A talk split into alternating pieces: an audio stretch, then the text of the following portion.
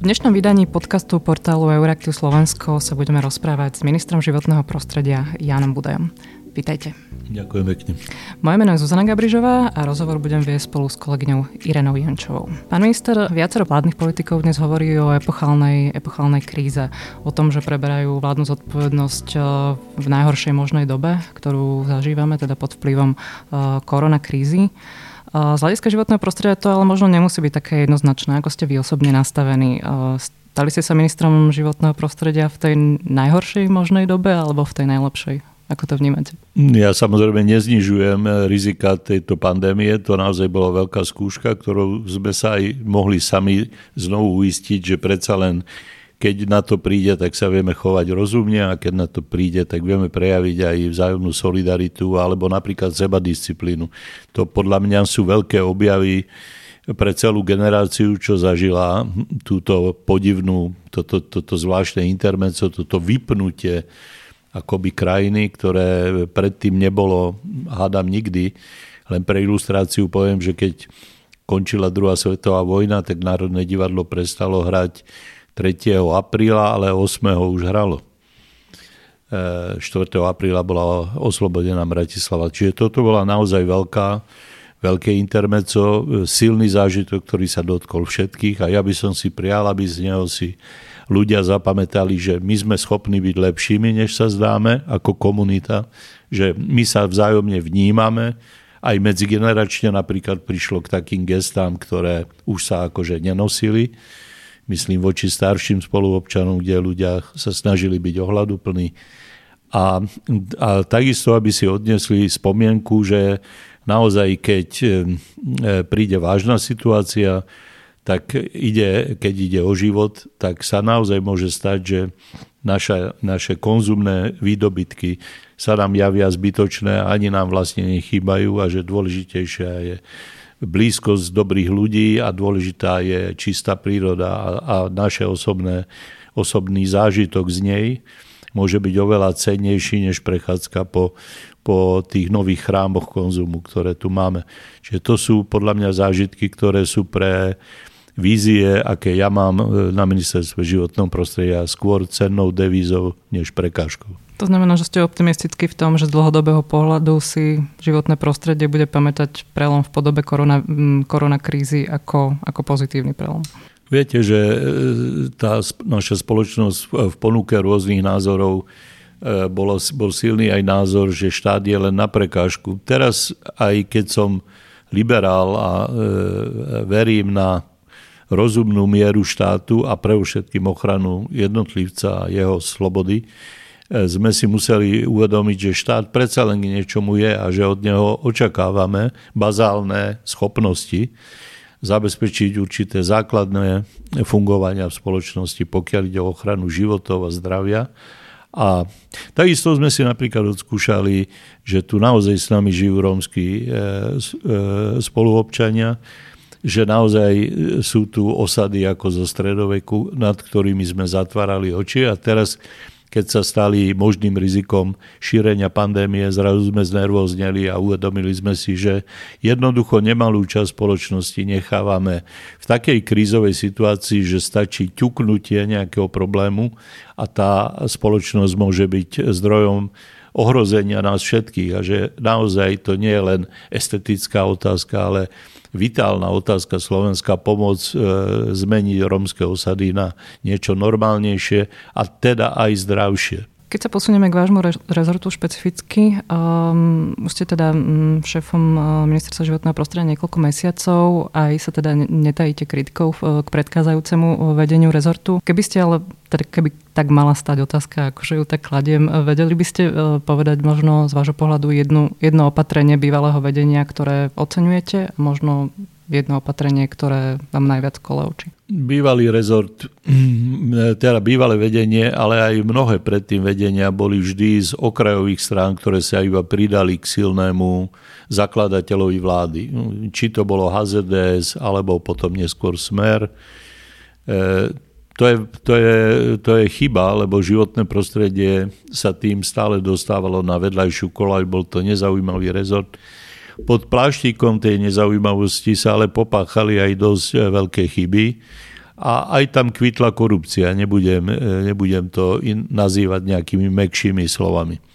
Tie chyby zavinila často aj celá komunita environmentálne citlivých ľudí, lebo ľahko sa nehala nachytať na slogany a také pláštiky, akým, ja neviem, ešte v 90. rokoch bola e, taká trochu detinská viera, že postavíme si malé vodné elektrárne a budeme môcť zrušiť jadrovku. No malé vodné elektrárne sa po, porozdávali často protekčne, sproblematizovali celý hron napríklad aj z environmentálneho, ale aj z hľadiska rybného hospodárstva a do energetiky e, prakticky v energetike neznamenajú dohromady nič. Ďalšia falošná ilúzia bola fotovoltaika. E, potom prišlo kradnutie cez biomasu. E, e, jednoducho treba toto všetko očistiť, treba znovu obnoviť aj dôveru verejnosti v environmentálne opatrenia, aby v tom nevidela, že teraz fotovoltaika je vždy zlodejina. Fotovoltaika je veľká nádej alternatívnych zdrojov. Ja, ja verím v to, že môže veľmi pomôcť to, že my máme verejné, verejné budovy na celom Slovensku, to znamená, myslím tým aj školy napríklad, nemocnice a tak ďalej, ktoré nemajú ani, ani len e, základnú energetickú triedu, e, že sú, že sú vyžarovače tepla a už dávno ich predstihol ešte aj ten súkromný sektor a, a štátne budovy e, so zahambením nemajú veru ani fotovoltaiku, ani zateplenie, ani iné takéto opatrenia.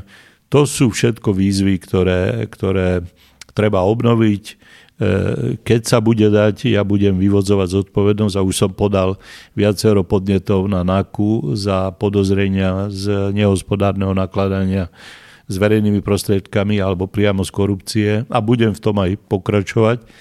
Na prvom mieste ale je obnoviť dôveru štát aj v oblasti environmentálnej politiky. Je niečo, za čo by ste mm, vedeli to bývalé vedenie pochváliť? Aspoň jeden príklad. Bývalé vedenie dávalo najmä koncom volebného obdobia viacero v zásade pozitívnych legislatívnych návrhov, ale znovu trpeli t- tou chorobou, že hlavne išlo o dobrý dojem. Čiže predložili návrh napríklad zá, zákona o zálohovaní e, Petfliaž, ktorý ja som po ňom volal už pred 20 rokmi a vždy sa zdalo, že tí veľkí výrobcovia, Coca-Cola a tak ďalej si tu vedia zjednať brzdy a neprejde to. Teraz to prešlo, ale až, až kvôli covidu som sa na ten zákon pozrel znovu a znovu, až kým som v ňom nenašiel, že je tam zabudovaný trik, ako neplatiť žiadne pokuty, ak sa slubované e, slubovaná recyklácia neudeje. No tak e, vlastne kontrola mala byť až o nejaké 4 až 5 rokov. Vtedy by sme zistili, že per, slubované percento sa nedosiahlo. Mal by nastať, mali by nastať veľké pokuty pre tých znečisťovateľov a s hambou by sme zistili, že pokuty nie sú, že, že je tam použitý trik, že tie pokuty vlastne oni nezaplatia. Nechcem zabrať váš čas vysvetľovaním jedného zákona, ale nedôslednosť alebo len také predstieranie e, e, environmentálnej politiky. To prenasleduje náš postoj, pokiaľ ide o politikov k životnému prostrediu, prenasleduje celé obdobie, odkedy rezort životného prostredia vznikol. Európska únia od nás chce sluby, my jej ich radi dávame a keď má prísť naplnenie, tak sa nič nestane, alebo stane sa niečo polovičné, štvrtinové. Európska únia to urguje a takto sa nám to vlečie. Aj v tejto chvíli máme niekoľko hrozieb infringementu za veci, ktoré už roky a roky sme slubovali, odsúvali a nesplnili. A vo všeobecnosti ako hodnotíte vplyv nášho členstva v Európskej únii na environmentálnu agendu? Je, dá, sa poved, dá sa podľa vás povedať, že je to ten hlavný hnací, hnací motor niektorých vecí je to, na Slovensku? až by som povedal, záchrana, lebo keď vidím, ako dokážu e, skryté záujmy brzdiť ešte aj teraz naplňanie tých slubov, ktoré pre členstvo v Európskej únii predsa len naši predstavitelia, či už je to jedna vláda, druhá alebo tretia, dávali. A ešte aj teraz to vedia účinne zabrzdiť, odložiť alebo spotvoriť. Tak čo by sa prosím vás dialo, keby tu bol tento divoký postkomunistický kapitalizmus bez členstva Európskej únii. Spomenuli ste, že je niekoľko infringementov alebo teda procedúr otvorených voči Slovensku v pôsobnosti vášho rezortu. Myslíte si, alebo že sa vám podarí niektoré z nich nejakým spôsobom od, odkloniť alebo mm, zneutralizovať, tak povedať? Tak niektoré, e, ako už som povedal, tak vláda napríklad sa iste zapáčila v Bruseli, keď odsúhlasila e, termín, že od e, januára budúceho roku musia všetky obce separovať biologický odpad. Európa to už roky žiadala, lenže bývalá vláda na to obce nijak nepripravila. Nemajú na to peniaze, nemajú na to ani dobré legislatívne pravidlá. Celý systém e, nakladania s odpadmi sa rúcal pred e, voľbami. Nie len kvôli tomu, že je teraz COVID. On sa rúcal e, pre všetkým preto, že odbyt druhotných surovín sa proste rokmi menil, ten systém sa tomu neprispôsoboval. Posledné roky prestala Čína kupovať napríklad plasty, kde sa vo veľkom kupovali recyklované plasty, teda vyzbierané plasty. No pri 30 e, dolárových cenách za barel ropy e, sa Číne oplatí robiť priamo z ropy a e, tak sa tak sa op- e, celý cyklus predaja e, plastov narušil a nie, nie jedna obec, a netýka sa to len Slovenska, má problém s aldami plastov, ktoré vlastne, ak sa ich chce zbaviť, tak viac menej by mali poputovať do spalovne, čo naozaj nie je veľké šťastie. Čiže z ktorého toho infringementu máte najväčšiu obavu? Je to, je to tento? No tento e, napríklad, že by sme mali od januára začať e, na celom Slovensku všetky obce e, oddelovať bioodpad. V skutočnosti si to vyžaduje buď veľmi dlhodobú prácu s ľuďmi, ktorí majú tie rodinné domy a tak ďalej a v prípade bytoviek zabezpečiť napríklad triediace linky pre čistenie potom toho zmesového odpadu, ktorom by, ktorom by sa oddeloval ten rozložiteľná zložka. Ale to, to je systém si uvedome, že Slovensko má takmer 3000 miest na obci a že veľká časť obyvateľov žije v bytových domoch, ktoré nemôžu mať e, v domácnosti ja neviem, nejaké zahnívacie zariadenia na kompostovanie biologického odpadu. Čiže e, slub sa dával ľahko, ako hovorí známy for, slibem nezarmoutíš Sluby sa dávali, ale obce vôbec nemajú pocit, že sa vláda starala o to, aby boli pripravení na, tento, na túto chvíľu. Samozrejme, vláda im vždy odkazovala, veď ste to vedeli, veď ten termín bol známy. No ale oznámiť obciam rôzne neriešiteľné úlohy, ako napríklad dávajte dobré obedy a nech sú zadarmo. A hneď. Hej. To, to boli... E, tie populistické gesta bývalej vlády. K ním patrilo aj toto gesto, ktoré teda bolo populistické najmä voči Európskej únii, ktorým odkázali obciam a teraz triedte od januára a nech to je okamžite a hneď a nedostanete na to nič viac než doteraz. Nejak sa zariadte. No toto sme zdedili a moji odborní pracovníci aj externí experti si lámu hlavu nad tým, ako postupovať. Kým ešte sa možno dostaneme k nejakým tematickým otázkam, ešte jednu takú povedzme, že inštitucionálnu, politickú. Pre mnohé z agendy e, vášho ministerstva, najmä možno pre dosahovanie klimatických cieľov asi najviac je kľúčová uh, vaša spolupráca, spolupráca vášho rezortu s ministerstvom hospodárstva. To vedie líder vašej koaličnej strany SAS. Um, Olano tak povediať, vďaka svojmu mm, výsledku vo voľbách rozdávalo karty eh, v tej novej vláde. Nie je vám trošku možno aj ľúto, že aj tento rezort eh, neostal, neostal u vás a čo by možno uľahčovalo niektoré, eh, niektoré veci, najmä v tej klimatickej oblasti? Uľahčovalo, ale veď tak zase Olano nemohlo zobrať všetky, všetky rezorty a ja si myslím, že Richard Surík je jeden moderný liberálny politik, ktorý dobre vie dnes, že e, e, ozelenanie slovenského, slovenského prostredia je dnes aj podmienkou prílevu investorov napríklad. Slovensko nemôže mať za každým rohom envirozáťaže, nemôžeme mať príšerné ovzdušie a skazenú vodu, lebo jednoducho e, do takej krajiny netečú peniaze a investori o ňu nebudú mať záujem. E, vyskúšalo sa to v okamihu, keď som vláde, myslím si, tá, to porozumenie, keď som vláde oznamoval, že chcem pristúpiť k, k dánskemu ministrovi životného prostredia, ktorý vyzval na zelenú obnovu po covide. To bola vlastne prvá lastovička, ktorá, ktorej teda zaujímavým a veľmi vážnym dôsledkom je aj to, že dnes sa hovorí o 750 miliardách na obnovu, celkovú obnovu po covide, kde ale zelená obnova je prvá kapitola a má byť veľmi významná. Čiže e, v tých chvíľach som potreboval, aby vláda to akceptovala, toto moje prístupenie ako ministra životného prostredia k celoeurópskej výzve. A to napriek tomu, že ostatné štáty V4 e, zostali rezervované. Znamenalo to teda istý krok e, smerom, ktorým nie tak často Slovensko chodí, že sa pridáva k iniciatívam tých naozaj najvyspelejších a environmentálne najcitlivejších krajinách.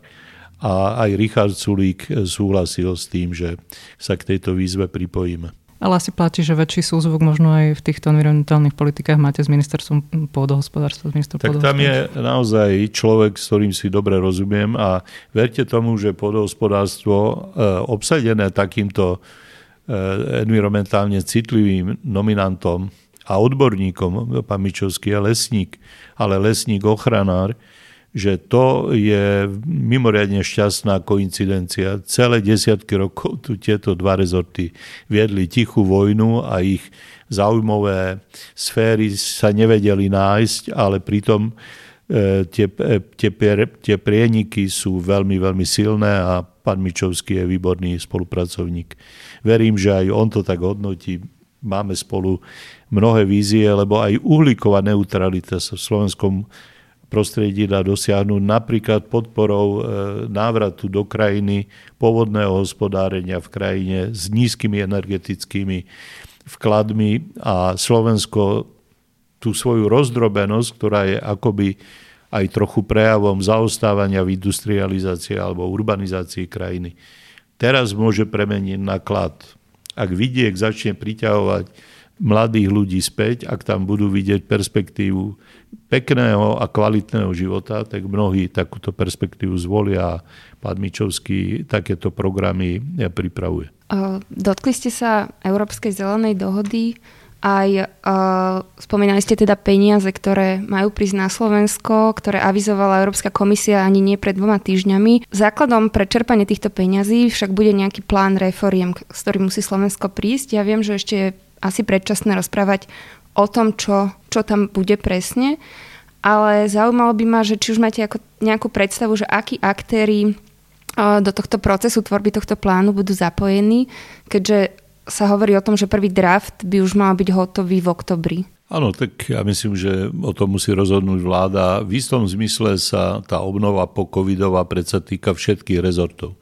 Čiže ja, aj keď si robím veľké nádeje, že environmentálne problémy Slovenska sa snáď pohnú zásadne dopredu, zásadne, nie už takým plazením a krok sú a dva nazad, ale zásadne, lebo je to naozaj nevyhnutné, tak na druhej strane e, súčasne tým tvrdím, že treba pomôcť aj transformácii napríklad energetiky na nízkouhlíkové techniky, alebo napríklad transformácii podhospodárstva, kde pán Mičovský ohlásil veľmi ambiciózny projekt podporovať e, len nízko, nízke rozlohy a nútiť tak veľké lány na aspoň 30-árové mm, celky, čím by sa vrátili e, rôzne stromoradia, rôzne medze, ktoré za komunizmu vlastne rozorali a ktorých to, dôsledky toho rozorania sú ďaleko siahle aj dnes. Práve preto sa chemizácia dostala tak ďaleko, pretože tie obrovské lány sa nedajú často zvládnuť tým, akým sa prirodzené hospodárstvo bránilo, že striedanie rôznych plodín mohlo aj obmedzovať škodcov, alebo ich aspoň limitovalo, keď už sa objavili e, na menší lán. Teraz, keď máte lán v stovkách hektárov, tak e, naozaj sa posýpa lietadlami, čo zničí okamžite užitočných hmyz a naozaj sa vlastne ten lán nedá zachrániť žiadnymi tými tradičnými spôsobmi hospodárenia. Mičovský takýto projekt ohlásil a ani to nebude lacný, ani rýchly projekt, lebo my ideme tú krajinu vrácať k jej prírodným, pôvodným podobám a to potrvá určite dlhú dobu, ale je jeho odvahou a jeho dobrou víziou, že takýto program ohlásil a Slovensko verím, že nikto nespochybní ani v budúcnosti, že toto je dôležitá cesta. Zvyšovanie biodiverzity krajiny aj vlastne taký návrat nejakého udržateľnejšieho polnohospodárstva je tiež jeden z pilierov tej po krízovej obnovy. Ale je aj cirkulárna ekonomika. Ako ste už spomenuli, to je taký uh, bolavý bod Slovenska. Uh, je, ako okrem bioodpadov je problematické aj skládkovanie, kde Slovensko si drží uh, vysoký, vysoký podiel v rámci Európy. Čo ďalej teraz s týmto s touto vysokou mierou skládkovania? Viem, že od 1.1.2021 nastupujú nejaké nové povinnosti pre skládky, ale zdá sa, že zvyšovanie skládkového poplatku neprinieslo až taký veľký efekt, ako sa predpokladalo, že ako ďalej s týmto problémom? Tak vo zvyšovaní budeme musieť pokračovať práve za to, aby sa tým ľuďom, ktorí separujú, citeľne oplatilo mať menej odpadu. Samozrejme, starostovia sa bránia zvyšovaniu týchto poplatkov, občania ich za to nechvália. Ani ja to nerád hovorím, ale E, no a druhá vec je, že samozrejme musíme obmedziť, ak nie úplne zastaviť, aby som to ja najradšej úplne zastavil, dovoz odpadu zo zahraničia, pretože tu sa vytvoril veľmi nešťastný vlastne ekonomický model, kedy pozdĺž e, veľkých ciest alebo pozdĺž hraníc so západnou Európou a s južnou Európou vznikli e, prevádzky, či sú to spalovne alebo cementárne, ktorých ekonomika je vlastne spojená so spalovaním odpadu zo zahraničia. Tým pádom nastavili svoje ceny na príjmovú úroveň zahraničných obcí a miest, ktoré u nich, e, alebo firiem, ktoré u nich e, e, odvážajú svoj odpad. A slovenské obce potom nemajú vlastne, a to dokonca obce v ich okolí, najbližšom okolí, nemajú šancu sa cenovo uplatniť. V, prípade, v takomto prípade tie obce jednoducho skládkujú. Realita je taká, že máme asi 110 skládok, z ktorých 60 by sme mali zavrieť, lebo nesplňajú e, súčasné normy, ale de facto tí ľudia sa ma pýtajú, OK, a kde dáme odpad? E, možno niekde v Holandsku už reťazce si dávajú pozor, lebo ľudia sú tam environmentálne citliví, aby menej balili, aby tie balenia sa prispôsobovali cieľu mať málo odpadu a nie cieľu mať čo najpohodlnejšiu prepravu. U nás tá obalová technika má len jeden cieľ, aby bol tovar predajný čo najpohodlnejšie, aby tá doprava bola čo najlacnejšia, Plasty sú ľahké, ideme na plasty. Plasty sú v takýchto, takýchto krabiciach, to isté spotrebiče, to isté ďalšie predmety. Vieme si predsa všetci predstaviť aj dávkovače niektorých sypkých materiálov, ktoré sú vo svete dosť obvyklé. Ja som už videl predajne, samozrejme, kde cestoviny predávajú z takýchto dávkovačov a nie, e, nie zabalené v igelitoch. U nás zatiaľ neboli, necítili sa nútení investovať do zmeny a tak, a znovu sa vrátim k tým dedinám, e, ich občania si nosia domov z obchodu obrovské množstvo obalov, obrovské množstvo mm, odpadu de facto, teda predmetov, ktoré sa i hneď po vybalení e, toho tovaru, ktorý potrebujú, stáva, stáva odpadom. No a obce, obce sú zasypávané čoraz viac týmto problémom. Dávno je preč doba, keď e, mali gazdovia svoje hnojisko a prakticky všetko, čo mali v rukách, sa dalo premeniť buď na druhotnú surovinu, alebo skončilo v tom hnojisku a, a pohnojilo budúcu úrodu. Dnes sme veľmi spriemyselnili celú našu spotrebu, tretinu jedál vyhadzujeme a To sa týka celej Európy, ale žiaľ aj Slovenska. Nie sme vôbec šetrnejší, ako by si človek myslel, že by sme prípadne mohli byť. Veď žili tu generácie v pomerne nedostatkovej ekonomike, kde aj ten kus mesa bol vecou protekcie.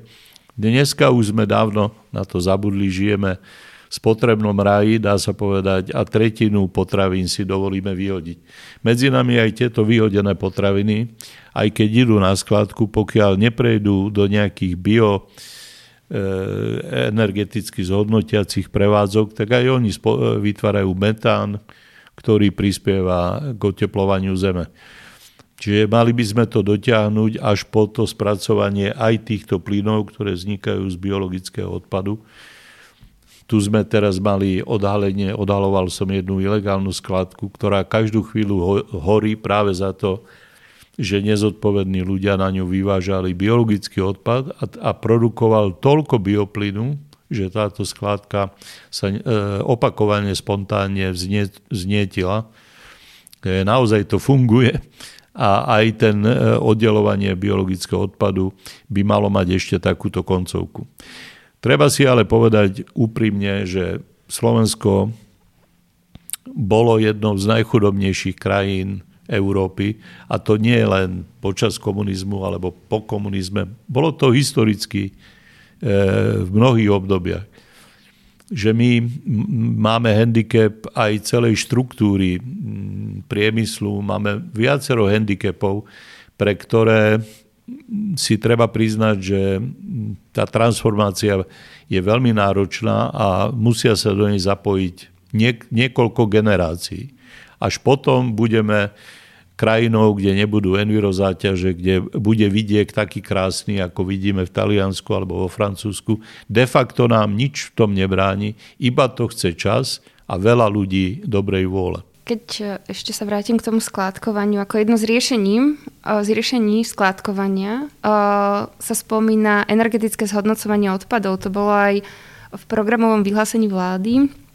Tak som sa chcela spýtať aj, ako to vidíte s energetickým zhodnocovaním odpadov vzhľadom na to, že ste proti dovozu odpadov na Slovensko. A tiež viem, že predchádzajúci minister životného prostredia um, spomínal že už je takmer vypracovaná analýza, aké kapacity Slovensko potrebuje, ak by sa rozhodlo energetický odpad zhodnocovať a kde ich potrebujeme a že bude na novom vedení a vlastne či si osvojí tú analýzu alebo si dá vypracovať nejakú novú, tak som chcela sa spýtať, že v akom štádiu tohto sme alebo kde stojíme.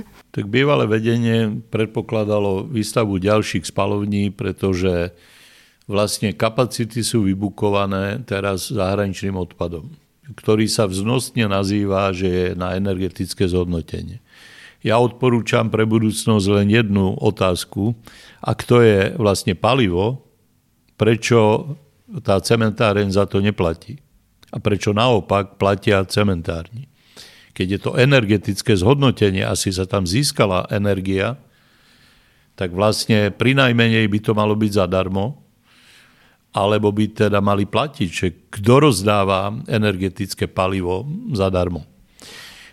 Je to, je to e, kľúčka v zákone a jednoducho dováža sa odpad, ktorý sa čiastočne v niektorých prípadoch separuje, ale žiaľ, a možno aj bez vedomia majiteľov, ja ich nechcem paušálne obviňovať, niektorí majiteľia sú súčasťou medzinárodných sietí, ktorí pracujú kvalitne a snažia sa o obmedziť tie škody, ktoré sú tak trochu imanentné takémuto zariadeniu.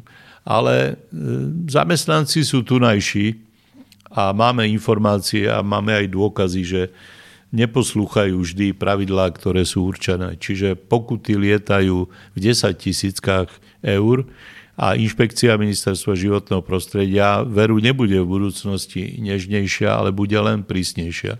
Čaká to od nás verejnosť a vyžadujú si to aj parametre, ktoré čítame, ako máme zašpinený vzduch, ovzdušie, ako e, máme ohrozené podzemné vody na Žitnom ostrove.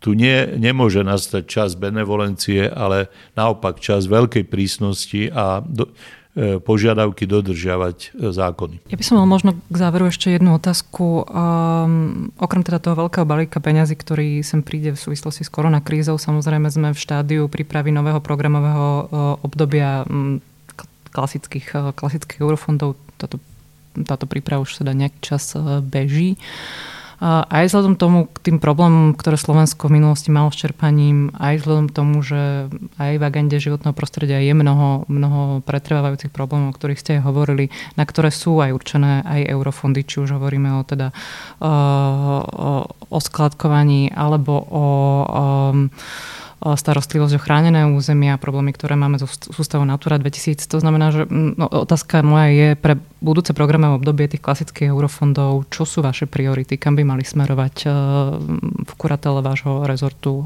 európske prostriedky? Ja si myslím, že to nie je dobré oddelovať. My musíme aj tie štandardné európske prostriedky z programovacieho obdobia 21-27 zladiť s týmto balíkom COVID na obnovu tam nemôže sa stať, že ľavá ruka na životnom prostredí nebude vedieť, čo chystá práva.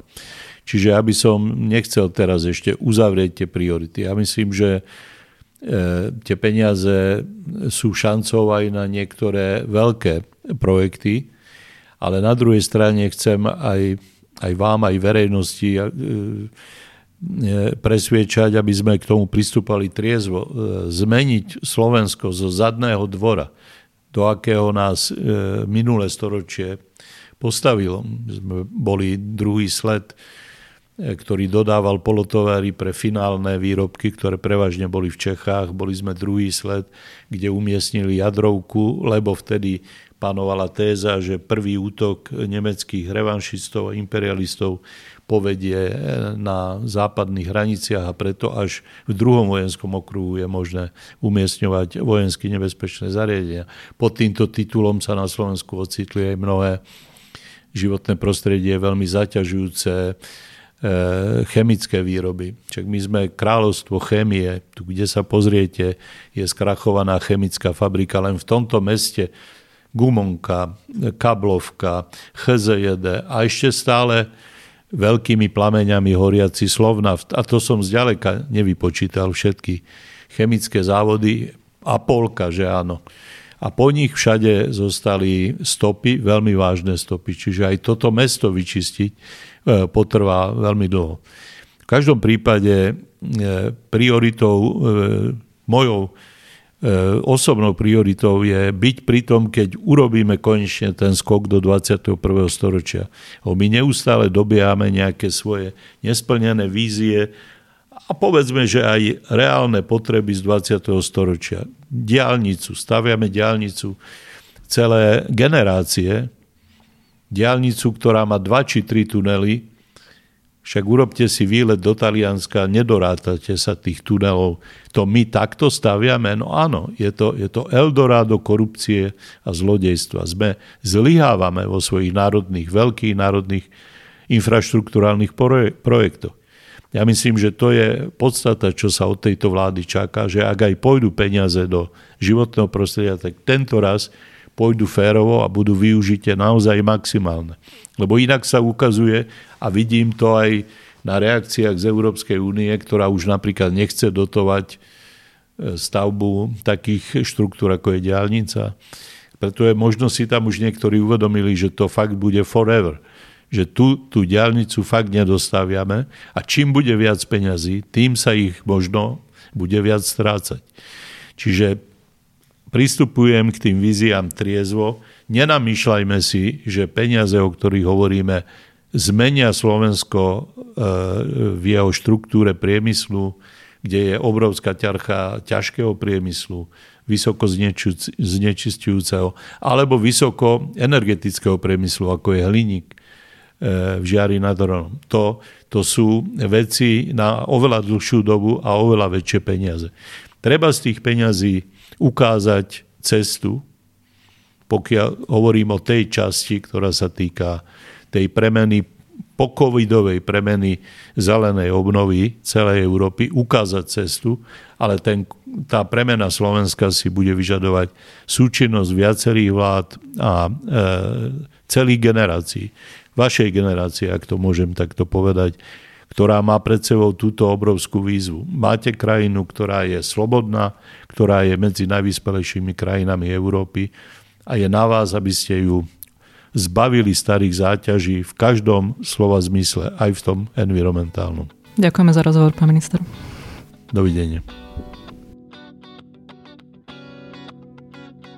Ďalšie naše podcasty nájdete na stránke www.euraktiv.sk lomka podcasty, v dennom newsletteri nášho portálu, alebo si ich môžete vypočuť vo vašich podcastových aplikáciách. Ak sa vám náš podcast páčil, zdieľajte ho s priateľmi a nezabudnite nás ohodnotiť.